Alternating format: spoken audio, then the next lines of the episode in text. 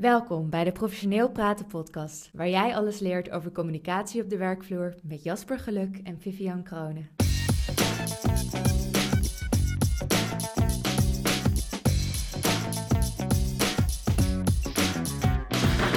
Welkom bij de podcast. Ik ben Vivianne Kroonen en naast mij is Jasper Geluk. Hoi. In deze podcast behandelen we jouw vragen over professionele communicatie.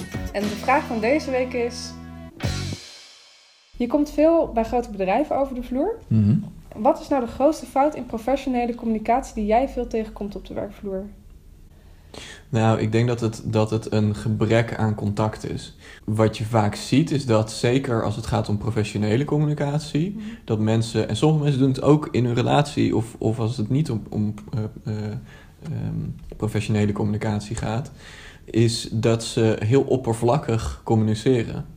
En het mooiste zie je dat als het gaat om dat je een callcenter moet bellen bijvoorbeeld om iets ge- ge- gedaan te krijgen.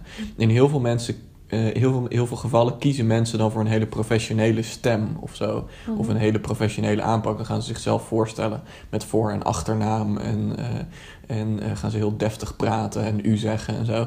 En dat is allemaal, dat is op zich wel goed en, en zeker bij sommige mensen is dat ook belangrijk dat je dat doet. Ook als jij in een callcenter werkt of met klanten praat. Sommige klanten vinden het heel belangrijk dat je ze met u aanspreekt. Alleen over het algemeen zorgt die, die, die manier van professioneel communiceren... dus uh, heel oppervlakkig is dat eigenlijk... ervoor dat je helemaal niet bij de echte issues komt. En dan ben je heel erg um, volgens een bepaald ritueel aan het praten, zeg maar... en uh, volgens een bepaalde manier van doen. En daardoor draaien mensen vaak om wat er echt belangrijk is... En um, daarin, ja, hoe zou je dat dan kunnen veranderen? Ik denk vooral door even echt naar de ander te luisteren. En even echt voor de ander open te staan. En in plaats van te doen van, oh, dat is iemand die werkt voor dat bedrijf. Van, ik bel met een callcenter medewerker. Of ik uh, ga even met de secretaresse praten. Of met uh, iemand bij I T. Nou, dat is al beter dan dat je zegt met, met I T bellen.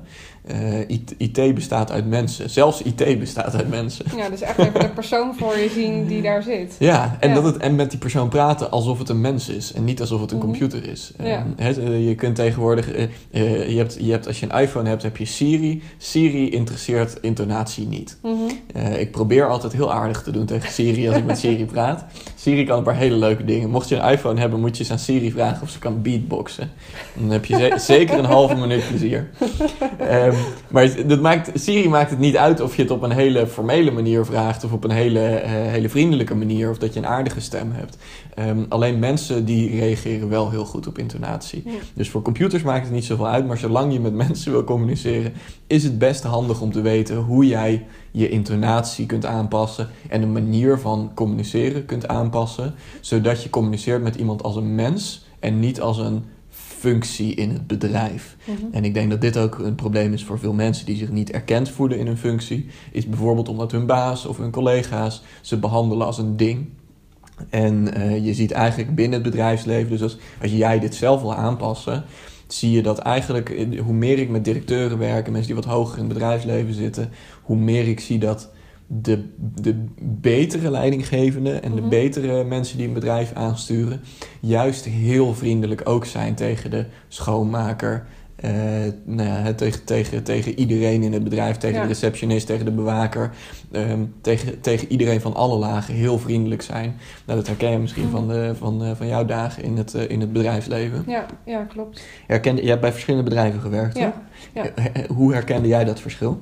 Um, nou, ik moet eerlijk zeggen, ik, ik heb wel managers gehad. De ene uh, die communiceerde inderdaad uh, heel bot en uh, ja, mensen hadden echt een drempel om naar hem überhaupt toe te stappen. Ja.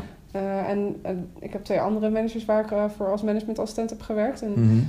uh, die waren echt uh, ja, juist heel vriendelijk inderdaad tegen alle lagen in de organisatie. Yeah. En, uh, en je merkte dat mensen ook veel uh, meer mo- gemotiveerd zijn in hun werk. Op het mm-hmm. moment dat je... Uh, ja, dat je goed met elkaar kan communiceren. Ja. En dat je echt wordt gezien als een mens en niet als een nummer. Ja, want een mens die vindt het leuk om, om, om uh, de, de meeste uit je werk te halen. Ja. En als jij mensen behandelt als nummers, gaan ze ook werken als nummers. Ja. Dus dan doen ze alleen maar die dingen die, die moeten ja. en niet meer.